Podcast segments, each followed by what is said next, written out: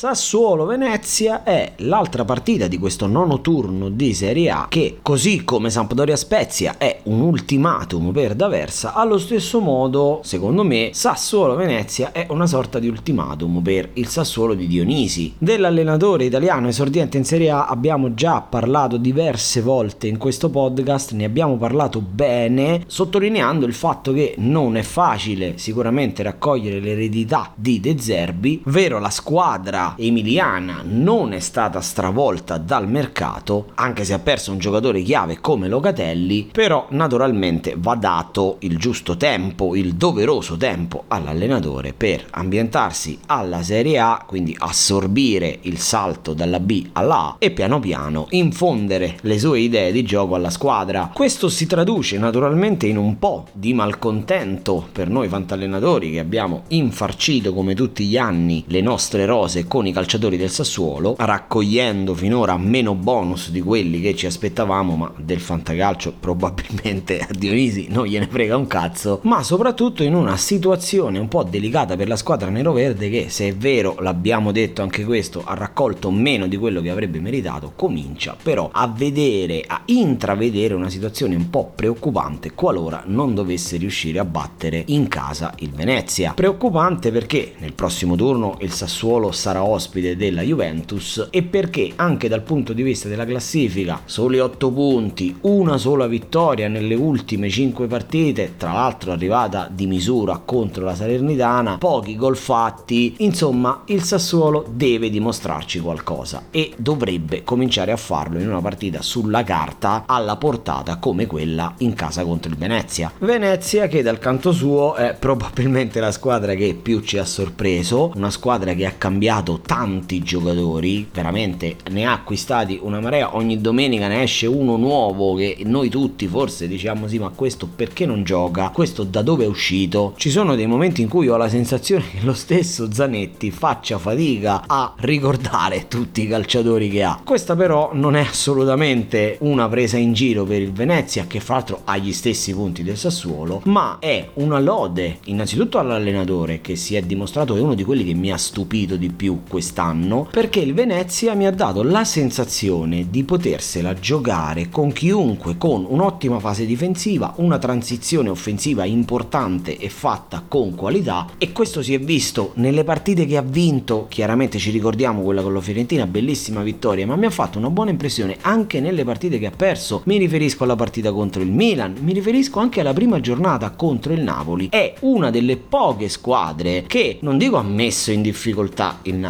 però il Napoli ha faticato, sì, sbagliò un rigore con Insigne, però ha faticato, diciamo che non ha passeggiato come contro l'Udinese, come contro la Sampdoria, ma ha dovuto accontentarsi, tra virgolette, di un 2-0. Quindi da questa partita io da un lato mi aspetto un riscatto del Sassuolo, dall'altro lato mi aspetto comunque una conferma del Venezia che, l'ho ripetuto mille volte, lo ripeterò e lo ripeto adesso, non regalerà niente a nessuno. Ma passiamo ai nomi, dandovi comunque il solito consiglio in queste partite, ragazzi, i calciatori, specialmente quelli del Sassuolo, ma anche quelli del Venezia, metteteli. Fantacalcio Indipendente ovviamente cerca di fare una lettura diversa e di darvi dei nomi che non trovate da altre parti. Partiamo quindi dal calciatore sconsigliato che è Pasquale Mazzocchi, il terzino del Venezia. Del terzino campano del Venezia sicuramente tutti si ricorderanno dell'episodio nella finale playoff l'anno scorso contro il Cittadella quando lui al ridosso della mezz'ora di gara si fece praticamente prese due gialli in tre minuti lasciò la squadra in 10 Zanetti dovette togliere Aramu dal campo in ogni caso poi Venezia riuscì comunque a conquistare la promozione in Serie A. È un calciatore molto duttile può fare il terzino sia a destra sia a sinistra in realtà quest'anno non sta neanche giocando malissimo però ha fatto panchina nell'ultima a sinistra è più chiuso perché credo che il posto sia di Apps di qui fino a fine campionato il ragazzo in un'intervista un paio d'anni fa quando giocava al Perugia si autodefinì uno scognizzo dichiarando pubblicamente di preferire di giocare alto nel 3-5-2 nel Venezia fa il terzino. Da quel lato contro il Sassuolo ci saranno dei nomi penso che lo metteranno in difficoltà quindi per questa partita i pochi che l'hanno comperato lo tenessero fuori se hanno opzioni migliori. E chiudiamo questa registrazione passando al nome consigliato che gioca nel Sassuolo ed è Davide Frattesi, il dinamico centrocampista centrale del Sassuolo che affianca di solito Maxim Lopez nel 4-2-3-1 disegnato da Dionisi, sta giocando bene quest'anno, la sua fantamedia non è spaventosa, mi sembra sia sotto il 6 se non ricordo male, ancora non porta nessun bonus, però nelle partite che ho visto del Sassuolo, le ho viste fra l'altro quasi tutte, è quasi sempre andato vicino al gol. Fra l'altro forse non tutti sapranno che il Sassuolo l'ha comprato nel 2017,